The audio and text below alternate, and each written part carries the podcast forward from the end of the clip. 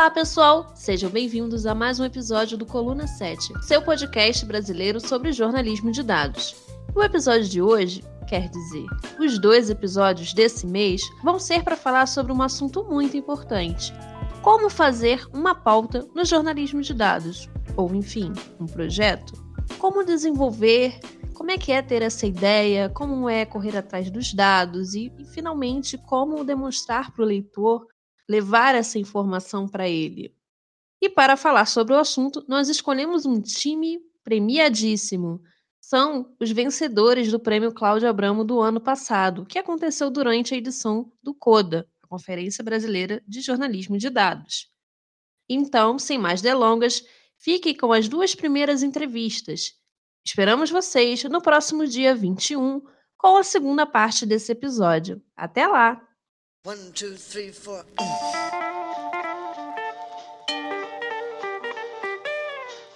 E agora, pessoal, estamos aqui com a Clara Velasco. A Clara faz parte do Portal G um e ela é uma das pessoas responsáveis pelo projeto Monitor da Violência. Clara, se apresenta aí para o pessoal. Bom, é, como você falou, meu nome é Clara, eu sou repórter do G um, eu faço parte da editoria de dados e reportagens especiais do G um. Então, é, lá nós estamos em cinco, tem o Thiago Reis, que é o editor, e tem eu e mais dois repórteres de jornalismo de dados, que sou eu, a Gabriela César e o Felipe Grandin. E tem também o Rony Domingos, que é responsável pela parte de checagem de, de informações, né, do fact-checking. Lá no G um eu estou desde dois mil e onze e já passei por diversos... Já fiz reportagens de diversas áreas lá, mas eu acho que é principalmente por causa do próprio Monitor da Violência, minha área de cobertura mais recente assim, tem sido essa de segurança pública. Mas também faço reportagens especiais de outros temas. Bom, Clara, e não é à toa que o Monitor da Violência foi um dos ganhadores do Prêmio Cláudio Abramo do ano passado, é, porque é um projeto maravilhoso, né? E eu, a gente está aqui para tentar entender mais como é que foi esse processo para chegar nesse resultado final.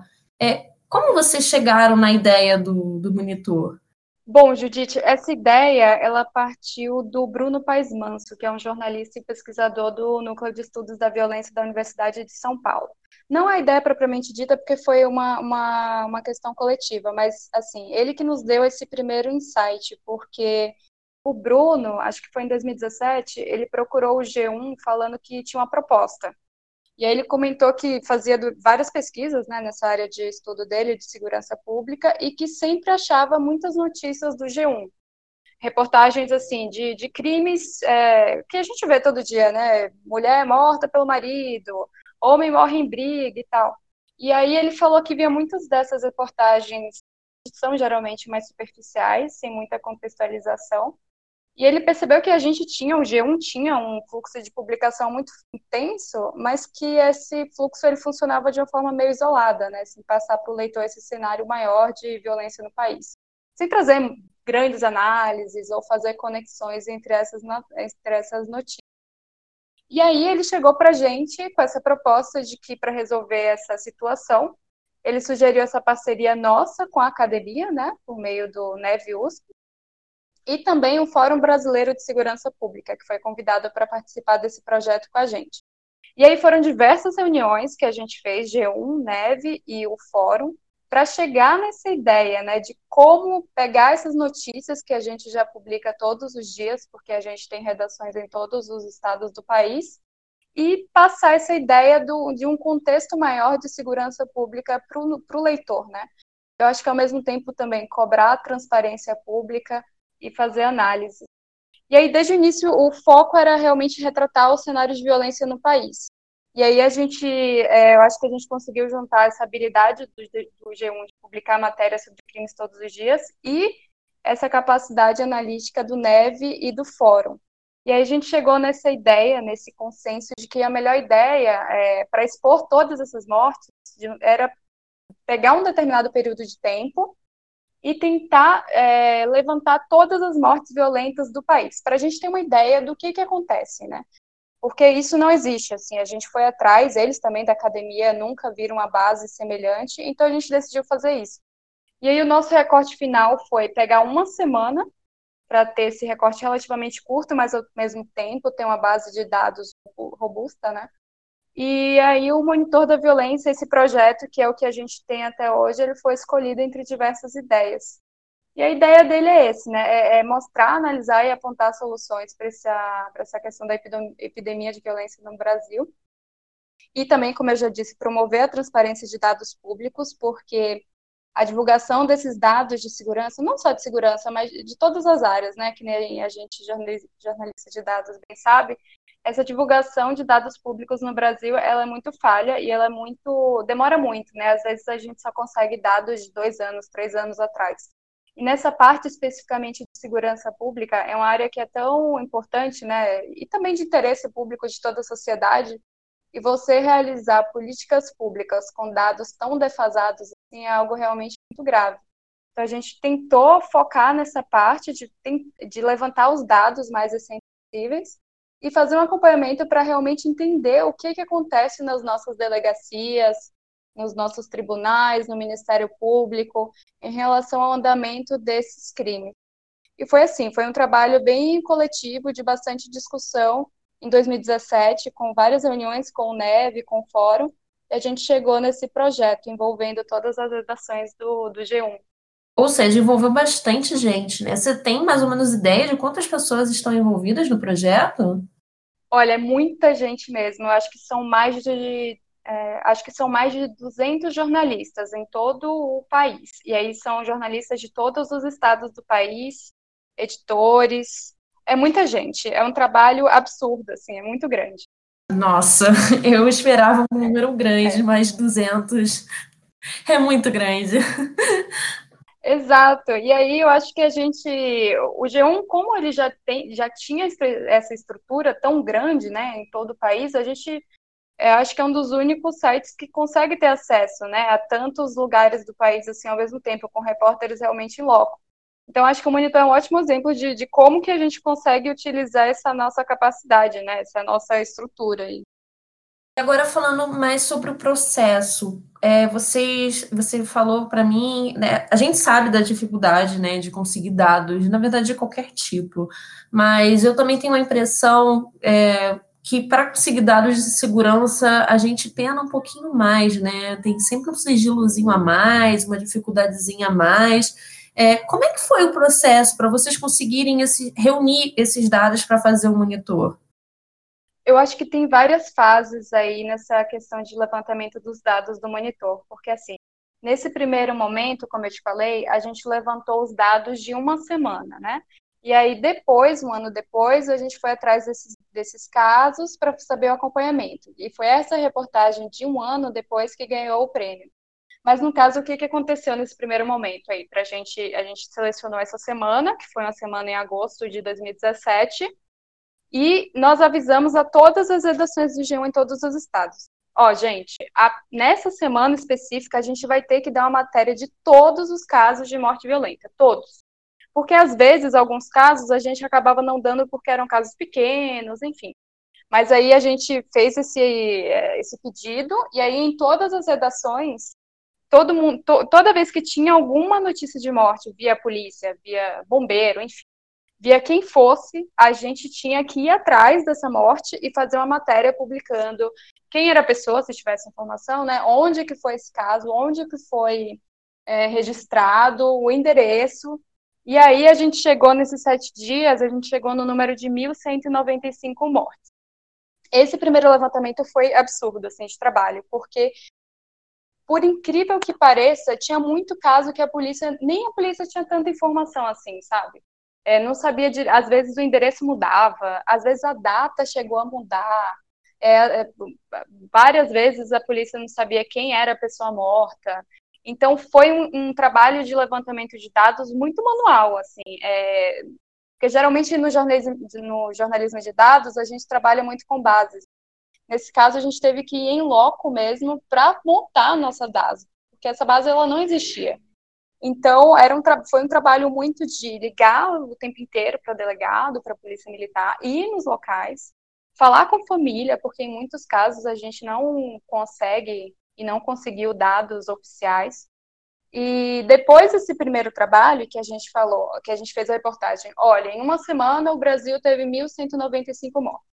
Aí, um ano depois, a gente teve esse trabalho que eu acho que foi maior, na verdade, de o que, que aconteceu com essas mil cento e noventa e cinco mortes.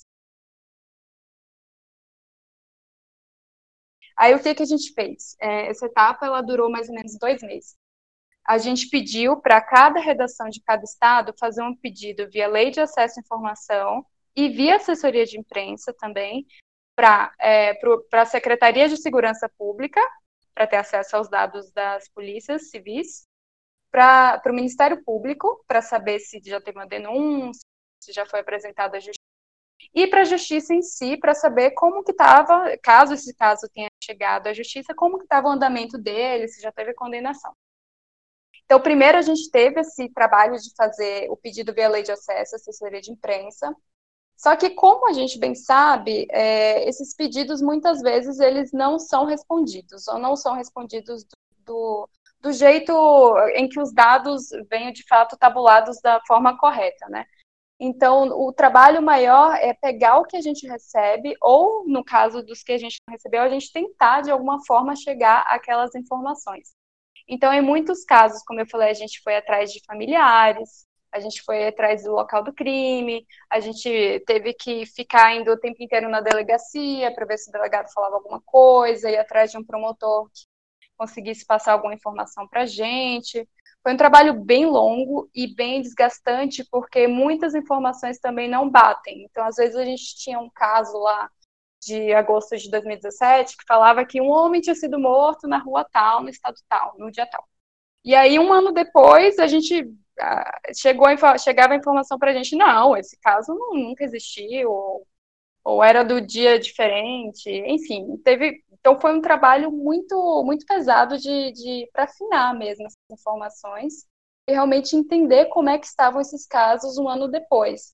Mas eu acho que o mais legal de tudo isso, depois de todo esse trabalho que a gente tem de a gente da equipe de dados, a gente recebe as informações desses estados, cada estado vai lá e manda para a gente seus casos, ó, os casos, é, esse caso está na polícia, ou esse caso já teve denúncia, mas não tem processo, ou esse caso já teve condenação. A gente recebeu todas essas informações dos mil cento e noventa e cinco mortes, a gente tabulou todas essas informações, então a gente tem lá uma, uma planilha com todos esses casos, com cada um dos andamentos desses casos, e aí a parte mais legal é ver o, o, realmente o cenário, né, o todo, assim, porque eu acho que o monitor, ele é, eu gosto muito desse projeto porque ele mostra o todo, só que ele também conta a história das pessoas, né, a gente tenta, a gente foi atrás das imagens das pessoas, a gente conversar com familiares e tal.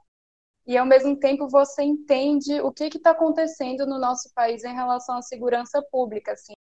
Nesse primeiro balanço de um ano, a gente chegou, por exemplo, num percentual super baixo de condenações. Só de dois por cento do, dos casos já tinha algum tipo de condenação. E cinquenta e sete por cento dos casos estavam em aberto, ou seja, mais da metade dos casos, um ano depois, ainda estava com inquérito na polícia. E a gente já fez o balanço de dois anos, esse percentual continua super alto, é quarenta e oito por cento. Então, dois anos depois, quase a metade continua na polícia, né? E a gente sabe que muito desses casos vai ficar ali para sempre e, e não vai andar, ou vai ser arquivado, ou não tem, porque não tem interesse mesmo, às vezes até político, ou não tem, as nossas polícias também são tão sucateadas. Então, acho que é, através dessa tabulação, né, que é um trabalho tão pesado e de afinar, como eu falei, a gente tira tantas informações interessantes e também consegue ir atrás das pessoas, dos familiares, para mostrar, né? São mil cento e noventa e cinco mortes e são mil cento e noventa e cinco pessoas, né? Tem, tem uma pessoa atrás de, uma história atrás de cada um daqueles casos. Então, é um trabalho bem, bem intenso de jornalismo de dados, mas de jornalismo propriamente dito, né? De a gente contar a história das pessoas e trazer análise e fazer essa cobrança de, de transparência pública ao mesmo tempo. É, no caso, vocês não ficam só nos números, né? Vocês vão atrás das histórias que estão por trás desses, desses, desse bando, de, dessa numeralha, né? É, é bem legal isso. E você contou um pouquinho como é que foi o processo de conseguir esses dados, é... Quais foram as maiores dificuldades que vocês encontraram para esse projeto tão grande? Eu acho que a maior dificuldade de todas é a, é a dificuldade mais comum entre jornalistas de dados, na verdade, que é conseguir as informações e os dados públicos confiáveis. Porque, como eu falei, esses dados de segurança pública, eles não estão numa base que a gente consiga entrar no site ou mesmo no, no site da Secretaria de Segurança Pública e pegar. Foi um processo que a gente teve que ir caso a caso, fazer uma apuração jornalística para tabular essas informações e fazer essa tabela para chegar nesses, nesses insights, né? Então, acho que a maior dificuldade é realmente conseguir informações confiáveis, é, é saber se aquele caso realmente teve uma denúncia, saber se aquele caso realmente teve um autor identificado, teve uma prisão, de fato, a pessoa continua presa. Como são muitos casos, é, eu acho que a nossa vontade era realmente fazer uma super reportagem de cada um dos casos para saber realmente se tem preso, se não tem. Mas, às vezes, essas bases chegam para a gente, já lá da Secretaria de Segurança Pública, Ministério Público, Tribunal da Justiça e tal, e fala, ah, a pessoa está presa. Mas às vezes a gente não tem a, a capacidade, ou mesmo tempo de ir atrás de, especificamente de cada um desses casos. Mas mesmo assim, a gente tenta fazer esse double check, por assim dizer, através de telefonemas, ou mesmo através da, de comparação dos dados de um ano para o outro, para saber se está fazendo sentido. É, então, realmente, eu acho que é, é, a maior dificuldade é conseguir os dados, que a gente faz essa peregri, peregrinação, por assim dizer, polícia, Ministério Público e Justiça, e também ter os dados confiáveis, né? E aí a gente tem esse trabalho é, muito grande, que, como eu falei, a nossa equipe ela é composta por mais de duzentos jornalistas, e aí cada um desses jornalistas é, busca esses dados da maneira que ele, que ele acha mais efetiva dentro do seu contexto, né? Porque pode ser que aqui em São Paulo eu pegue o telefone e ligue para o assessor da S S P e ele já me passe tudo. Mas pode ser que lá no Pará isso não, não funcione. Então, cada um sabe qual que é o jeito melhor de conseguir esses dados. Se é telefonar para a delegacia, se é falar direto com o delegado, se é acionar o governo estadual, se é falar com a família da vítima, se é via de lei de acesso, é, lei de acesso à informação. E aí, como o nosso país ele é tão grande e, e desigual nessa questão de dados, não só de dados, mas, enfim, falando especificamente nisso, Cada, país, cada estado funciona de um jeito, então não tem uma padronização da forma como a gente vai receber esses dados. Por isso que um dos nossos maiores trabalhos, um dos nossos maiores trabalhos é garantir que, no conjunto, essas informações elas apuradas, elas tenham coerência e tenham as menores distorções possíveis, né? Então, assim, porque, como eu falei, como jornalista de dados, é, eu, já, é, eu aprendi na prática que eu tenho dificuldade muito grande em conseguir qualquer dado no Brasil. E caso a demanda seja por um dado público atualizado, como é o nosso caso, essa dificuldade aumenta ainda mais. Mas eu acho que é exatamente por isso que o monitor ele é tão importante, né? Porque a gente está indo diretamente na fonte das informações, fazendo o trabalho que o Estado deveria fazer de forma mais eficiente e transparente, que é divulgar, divulgar essas informações de segurança pública de forma mais rápida, né? Mais ágil, para fazer políticas públicas mais, mais importantes e mais efetivas. Quer falar mais alguma coisa? Eu, eu já conheço o projeto, não sei se está faltando alguma coisa. Ai, acho que não. Acho que só, talvez, citar a questão do prêmio, que foi, foi uma grande... Esse prêmio foi uma grande vitória para a gente, assim. E aí eu digo todos, todos nós, né? Todos os mais de duzentos jornalistas, assim, porque o trabalho do monitor, como eu falei, ele é muito extenso e muito cansativo. Só que ele é tão gratificante e eu acho que não apenas, é, não só jornalisticamente falando pelo trabalho, mas também do ponto de vista como cidadão mesmo, sabe? Porque é, tem uma importância, eu acho que ele é muito importante para cobrar não só a questão de transparência pública de dados, mas também de melhores políticas públicas, de segurança pública.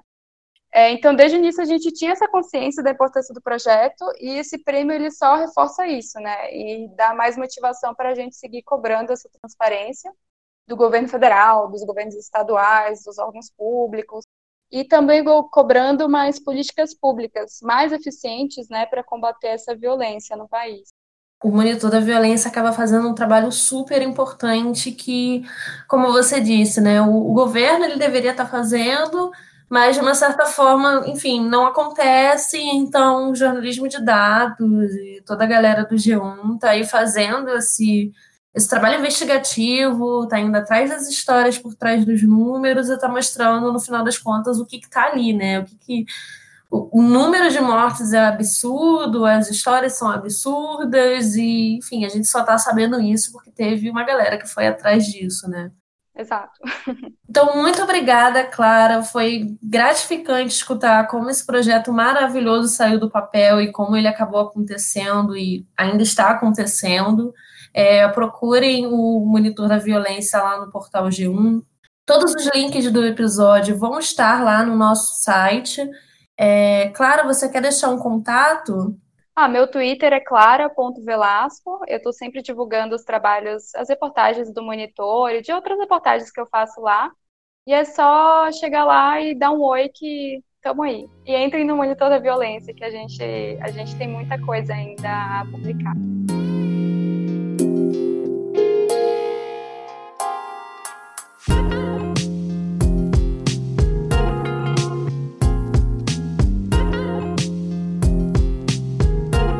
Estamos agora com o Rodolfo Almeida, jornalista visual, vai contar um pouquinho mais pra gente o que, que ele faz.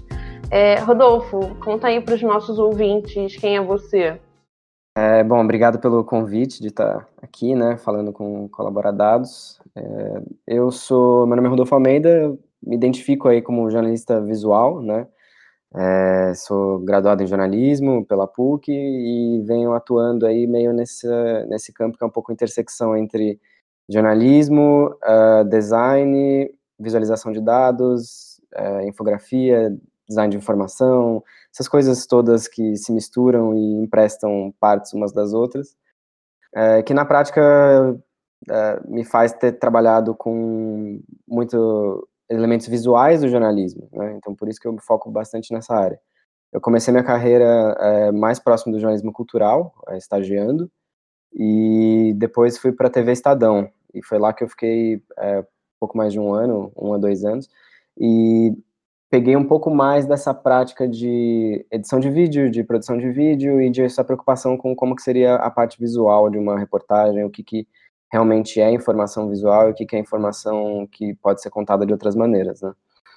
Uh, depois disso eu fui para o Nexo Jornal, e lá eu fiquei por pouco mais de três anos, e foi onde eu uh, criei bem mais uma cultura de jornalismo de dados mesmo. É, para mim, né, no caso. A equipe lá já tinha isso bastante é, avançado, né, trabalhei junto com o Simon Ducroquet e com o Daniel Mariani, que aprendi muito com eles, e a gente teve uma troca muito boa, e eu pude é, entrar um pouco mais nessa área, sempre puxando pelo lado do, do visual das coisas, do design, como que a gente vai contar a história, é, enfim. E a equipe mudou bastante, as coisas foram mudando, os nossos materiais mudaram, a gente foi se adaptando, e eu fui acompanhando um pouco isso e tentando aprender também algumas habilidades do jornalismo de dados mais tradicional, mais é, clássico, assim, digamos, né? Então, aprender um pouco de R, de é, estatísticas, todo esse lado que é necessário para a gente conseguir trabalhar com isso, né? Uh, depois do Nexo eu fiz parte da equipe do Vortex Media, uh, junto com o Sérgio Espanholo e grande elenco, e, e acho que é isso, estou uh, trabalhando nessa área. O Rodolfo escreveu junto com o Gabriel Zanlorenci a reportagem que foi ganhadora da categoria Visualização de Dados do Prêmio Cláudio Abramo.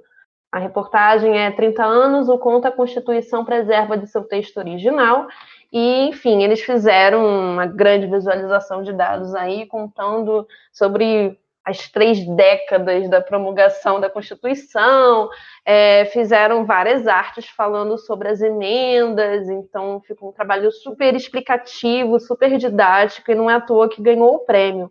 Conta pra gente, Rodolfo, como é que surgiu a ideia de fazer essa pauta? É, bom, essa, essa pauta sobre a Constituição, o... O formato dela, assim, a gente já tinha feito, uh, eu tinha feito junto com o Daniel Mariani e a Vitória Ostetti lá em abril de dois mil e dezessete, uma matéria bem parecida que era o quanto mudou uh, no texto da C L T, que a gente estava bem no período da discussão da reforma trabalhista e tal, então a gente ficou um pouco com essa dúvida, ah, como será que já, o que será que já mudou desde o início da C L T? Ela já mudou muito, mudou pouco? Enfim, e aí a gente fez uma, uma outra visualização, que saiu no, em dois mil e dezessete, que tinha um formato bastante parecido com essa, tinha a ideia embrionária dessa que a gente usou nessa, na Constituição, e aí, quando foi uh, se aproximando a efeméride dos trinta anos da Constituição, né, a gente falou, bom, acho que seria legal a gente conseguir uh, ter algum material um pouco mais forte, assim, sobre a Constituição, porque é um documento muito importante, né? É, e aí a gente olhou para esse material antigo que a gente já tinha feito da C L T e falou, ah, vamos tentar fazer algo nessa linha. É, e tanto no antigo quanto nesse, esse expandiu um pouco a ideia, mas nos dois a ideia era ver, assim, o que que mudou na, na, na face do documento, na cara. É, então, tanto que a gente usa essa visualização que nada mais é do que um gráfico de barras, são barras empilhadas, ou é um tile plot, né, talvez, mas que emula um pouco, assim, uma folha de papel, porque a gente está tentando mostrar que isso aqui é uma alteração no, no texto. É, e essa é uma ressalva que é muito importante, porque quando a gente começou a apurar isso, é, a gente viu que existe um problema, assim, conceitual, que é de definir o que que é um dispositivo legal, né? É, e que se a gente quisesse de maneira fácil é, definir isso, acho que a gente estaria indo um pouco além da nossa alçada. Nós não somos juristas, nós somos jornalistas, e a gente tem que conseguir lidar com o que é dentro, do nosso, dentro da nossa área de conhecimento, né? Então, qual que é o problema disso? Que, às vezes, um artigo pode ter completamente sido, é, pode ter sido revogado ou alterado na sua, em toda a sua... alterado completamente, mas dentro dele ele tem outros parágrafos, outros incisos que já constituem outros dispositivos, ou o contrário, né? Então, um dispositivo é meio uma unidade de... Posso estar falando besteira aqui, o público que entende de jurimetria, essas coisas todas, podem, podem me corrigir, mas até onde eu sei, o dispositivo ele é como se fosse uma unidade de sentido jurídico que determina é, um, um sentido, né? Fechado, enfim. E... por isso que, tendo essa dificuldade da gente definir o que que era um dispositivo jurídico, a gente decidiu, não, vamos focar só no texto. Então, assim, cada linha desse gráfico, ele é um item que foi alterado. Esse item pode ser um parágrafo, um artigo, um inciso.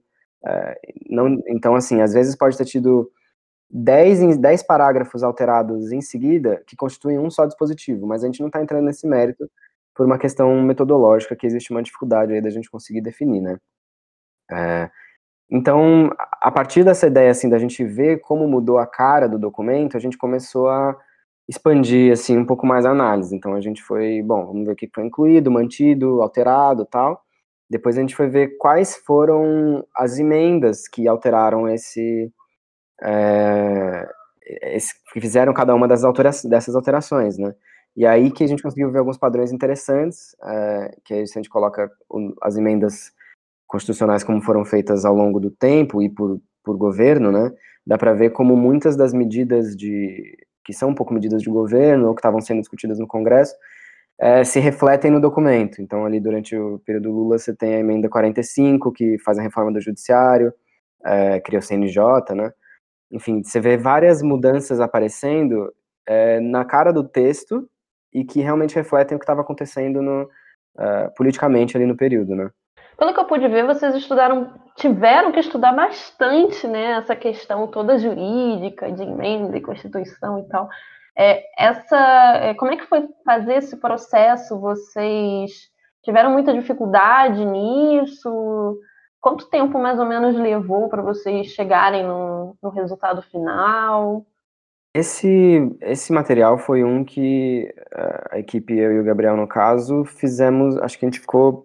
pouco mais de três semanas para um mês, assim, trabalhando nele, talvez um pouco mais, na verdade, porque uh, ele de- demandava bastante atenção, né, e toda essa parte, na verdade, da, da, uh, de se embrenhar mesmo na, na leitura do, do documento, ficou muito a cargo do Gabriel, então é, é bastante responsabilidade dele e que ele fez muito bem, agradeço, inclusive, a ele. É, mas que ele que teve esse trabalho de, assim, em termos de dados, isso aqui a gente não, não tinha uma base que já dizia tudo, a base era o próprio documento da, da, da Constituição, né, é, então você abrindo lá a Constituição no site do Planalto uh, e vendo onde ele fica marcado ali, né, o que foi revogado e tal, e vendo o que, que foi mudando ao longo do tempo, e, assim, tendo que literalmente ler a Constituição inteira, né? É, o que é algo que, na verdade, é bom de se fazer. É, e, enfim, o trabalho foi muito na unha, assim, nesse sentido, de ficar tabelando essas coisas e vendo quando foi alterado, quando não foi. É, ele fez muito esse trabalho grosso e a gente foi junto, assim, resolvendo algumas questões metodológicas de, ah, vamos considerar isso, não vamos, vamos isso aqui vai ser reclassificado, isso aqui vai ser mantido, enfim. É, mas foi algo que demandou um, um tempo razoável, assim. É. Com relação às escolhas de cores e gráficos e toda a apresentação, como é que vocês chegaram nesse resultado? Ah, esse, esse resultado, assim, visual dele, é, em parte eu já tinha emprestado de algo que eu já tinha feito no passado, com aquele documento da, da C L T, né, é, então eu já, já tinha usado pelo menos um pouco das soluções, são similares, é, mas na maior parte, é, assim, a gente, lá no Nexo, hoje em dia eu não tô mais lá, né, e não, não posso falar como são as coisas por lá hoje em dia, claro. É, mas no período que eu estava lá, a nossa equipe era bastante, é, a gente tinha bastante autonomia para tomar decisões, uh, seja de visualização ou metodológicas. A gente discutia isso com as nossas editoras, com a Marina, com a Renata, é, que davam seus feedbacks, e a gente conseguia chegar em algo que contemplasse todo mundo, assim, mas na maior parte do tempo a gente tinha bastante autonomia para tomar decisões de visualização.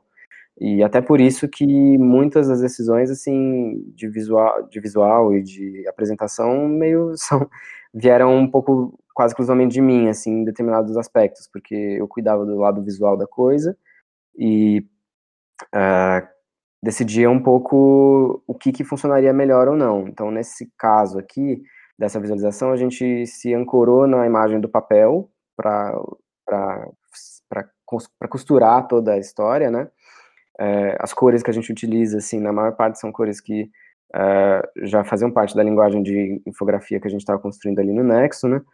E algumas dessas decisões, assim, a gente escolhe mudar as cores quando são para determinados uh, presidentes, uh, então a cor muda de sentido quando é se tratando de um presidente ou se tratando de um artigo, mas na maior parte das vezes é tentando buscar a coesão visual da página como um todo, assim, então não quero usar um milhão de cores diferentes, mesmo que eu esteja mudando o sentido delas de um gráfico para o outro. É, o objetivo é um pouco mais ser coeso visualmente, né? Entendi. Você já falou pra gente que o processo basicamente se deu na leitura do, do texto da Constituição e em todas as suas mudanças. É, vocês tiveram que procurar dados ou, enfim, procurar alguém para conversar sobre isso? Como é que foi para procurar as coisas que embasaram a, a pauta? Procuramos, é. No primeiro momento, assim, a gente teve tanto que ler, assim, sobre a, a, como é composta a Constituição em si, né? O que é um artigo, o que é um inciso, essas coisas que a gente já meio tem uma noção, mas que é bom ter claro, é, para você, enquanto estiver classificando as coisas, não topar com um tipo de é, dispositivo que você não estava contando. É, então a gente descobriu, por exemplo, algo que a gente não sabia, que existem é, provisões paraconstitucionais, que são alterações que não são alterações à, à Constituição, mas que não são incluídas no texto da Constituição. Hum. E aí, justamente por não serem incluídas, a gente teve essa discussão, pô, isso aqui está alterando a Constituição, mas será que a gente precisa manter ou não? A gente falou, bom, vamos focar na nossa ideia principal, que era olhar o texto. O texto mudou? Não mudou, então vamos deixar de fora, porque senão a gente consegue... a gente vai aumentar a complexidade de uma forma que a gente pode acabar não fazendo jus ao, ao sentido, né? É, então, essas foram algumas, um pouco de pesquisa inicial que a gente fez, e uma vez que a gente já tinha começado a, a classificar e a, e a ver essas mudanças, a gente fez como uma primeira versão, assim, do gráfico, e procuramos o Cláudio Couto, né, é, da, que é professor da F G V, é, cientista político, e ele deu uma olhada no material, fez algumas sugestões de como deixar mais preciso. Legal. Enfim, algumas coisas que poderiam ser alteradas, né, e é algo que a gente tinha bastante, é um hábito saudável, assim, que a gente tinha lá de, se a gente estava lidando com um assunto que a gente sabe que a gente não entende, a gente remetia para um pesquisador, para alguém da área e falava, ó, vê se eu estou falando besteira aqui, é, é isso mesmo. É, isso é muito importante, né, a gente correr atrás ainda mais numa coisa que a gente não entende tão bem, né, que é essa coisa toda jurídica e vários nomes complicados, a gente correr atrás de quem entende para poder ficar tudo bonitinho, tudo direitinho, né? Com certeza. É, e antes da gente começar a gravar, a gente estava conversando um pouco sobre como jornalista é cabeça dura às vezes, e a gente meio que... A gente procura especialista quando a gente vai fazer nossas reportagens, mas eu acho que às vezes, quando a gente mexe com dados, a gente tá tão ali no, no autônomo, que às vezes a gente esquece que a gente também precisa escutar pessoas uhum. por conta daqueles dados, né? Para embasar aqueles dados, ou então para ir, enfim, para criticar os dados, ou para duvidar dos dados, e a gente às vezes não faz isso. E, eu não sei, a gente estava falando isso antes da gravação e agora você falando sobre como vocês fizeram esse processo para encontrar todos os dados e que vocês foram conversar com uma pessoa especializada, isso é muito importante. Então, calhou assim, né? É, exato. Na conversa anterior, a conversa em off acabou vindo para cá, mas enfim. Hum. É, é importante, gente. Procuram especialistas. Aí, assim, eu acho que lá, na, como a gente, nosso formato de, de matéria de dados lá do Nexo, a gente também tinha, como a gente não tinha uma preocupação em dar um, um puta furo ou de botar alguém contra a parede, uhum. era uma coisa muito mais de, é, uhum. de trazer dados para facilitar o debate público, de trazer alguma uhum. coisa é, complementar à leitura, a gente podia ficar até um pouco mais despreocupado de... Eu não, preciso, eu não preciso correr aqui e chegar com a informação quentíssima que eu vou botar na hora. Eu posso ter o tempo de uhum. procurar alguém, eu posso falar, pô, isso aqui não tá dando certo, vamos jogar fora e vamos fazer de novo, sabe? Que é extremamente importante pra gente poder levar a informação embasada, correta, e depois não ter que ficar corrigindo e explicando pra leitor e etcétera, né? É... E vocês estavam falando, você estava falando aí sobre ah, como é que foi todo o processo, como vocês procuraram especialistas. E agora a pergunta que eu mais gosto, que é a pergunta quais foram as maiores dificuldades que vocês encontraram no meio do caminho para poder chegar no, na, na reportagem. Ou, ou então as curiosidades também. É a pergunta que eu mais gosto, que é que a gente descobre as coisas que não estão... ali para todo mundo ver, né? Uhum. Realmente perguntar para o jornalista o que, que aconteceu no, de percalço aí no meio do caminho. Conta aí pra gente. Olha, tô até tentando lembrar aqui de alguma coisa que houve, porque a gente tinha esse, um fluxo de publicação bastante intenso lá na, quando a gente, na época em que a gente publicou isso, né? Que a gente tinha que publicar três, a gente fazia três análises de dados e com uma página inteira, assim, por semana, né? Então, segunda, quarta e sexta. E é um... Acho que isso foi o que eu até comentei na, durante a premiação lá no CODA, que a gente fica tão é, auto-envolvido, assim, trabalhando com, com isso e, e, e dentro da própria cabeça e sem, sem conseguir olhar para fora que, é, às vezes, você não consegue nem ter, ter noção do... de tudo que você, da complexidade dos, dos temas que você está lidando, né? Porque às vezes você está, ah, isso aqui tem uma questão que você já tem bem resolvida, mas aí aparece uma que você não entendeu direito. Aí você, não, pera, eu tenho que mudar isso daqui. Não, aí depois você vai ver que você já está, tipo, embrenhado num negócio super complicado que você não entende nada. Lembrando que, que todos os direitos mencionados nesse episódio vão estar no nosso site, então não precisa ficar aí com papel e caneta notando nada, que é só ir lá e vocês vão poder ter acesso a tudo. Eu acho que eu preciso dar uma estudada e eu preciso pensar um pouquinho. É, essa acho que foi uma matéria que teve bastante isso de, de, de, de precisar parar para pensar assim mesmo, sabe, no que, que a gente estava fazendo, é, porque os percalços que a gente encontrou, acho que na maior parte eles foram dessa, é, dessa natureza metodológica, assim, de ah, a gente inclui isso ou não inclui, a gente considera paraconstitucional como fazendo parte ou não, a gente, enfim, é, um milhão de questões, né, e E é algo que, assim, se você, esse, esse assunto é, é muito estudado na, na, na literatura da, jurídica, né? Então, é, tem esse receio, assim, também, né, do jornalista de estar é, botando o pezinho ali num negócio super complicado que você não entende e pronto para ser massacrado por quem entende do assunto, né? Mas, enfim, acho que é por isso que a gente ter remetido isso para o Cláudio e ter tido a contribuição dele é algo que dá um pouco mais de segurança para a gente, que ajuda.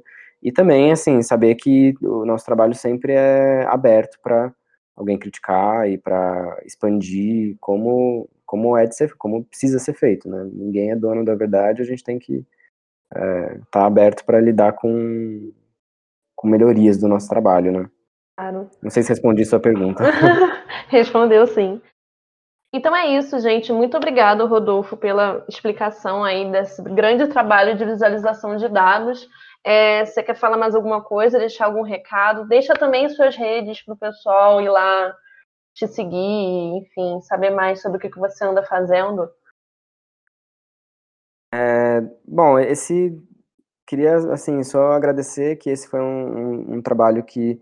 Eu me orgulho bastante dele, não só porque ele, enfim, a gente conseguiu ter o, o prêmio, foi algo, um reconhecimento muito bom, é, mas que eu acho que ele reflete muito o, o tipo de trabalho, assim, de jornalismo de dados e de análise de dados que eu acho que beneficia todo mundo, assim, e agradeço todo mundo lá do Nexo, inclusive, é, o Gabriel, claro, que fez a matéria comigo, a Marina, a Renata, todo mundo que é, teve alguma, a, alguma participação aqui nesse, nesse material, né?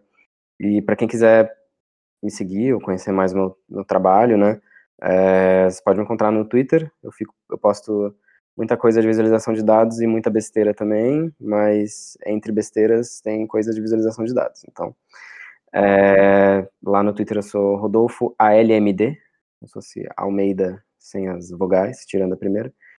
E tem meu site também, quem quiser dar uma olhada nos materiais que eu tenho por lá, rodolfo almeida ponto info.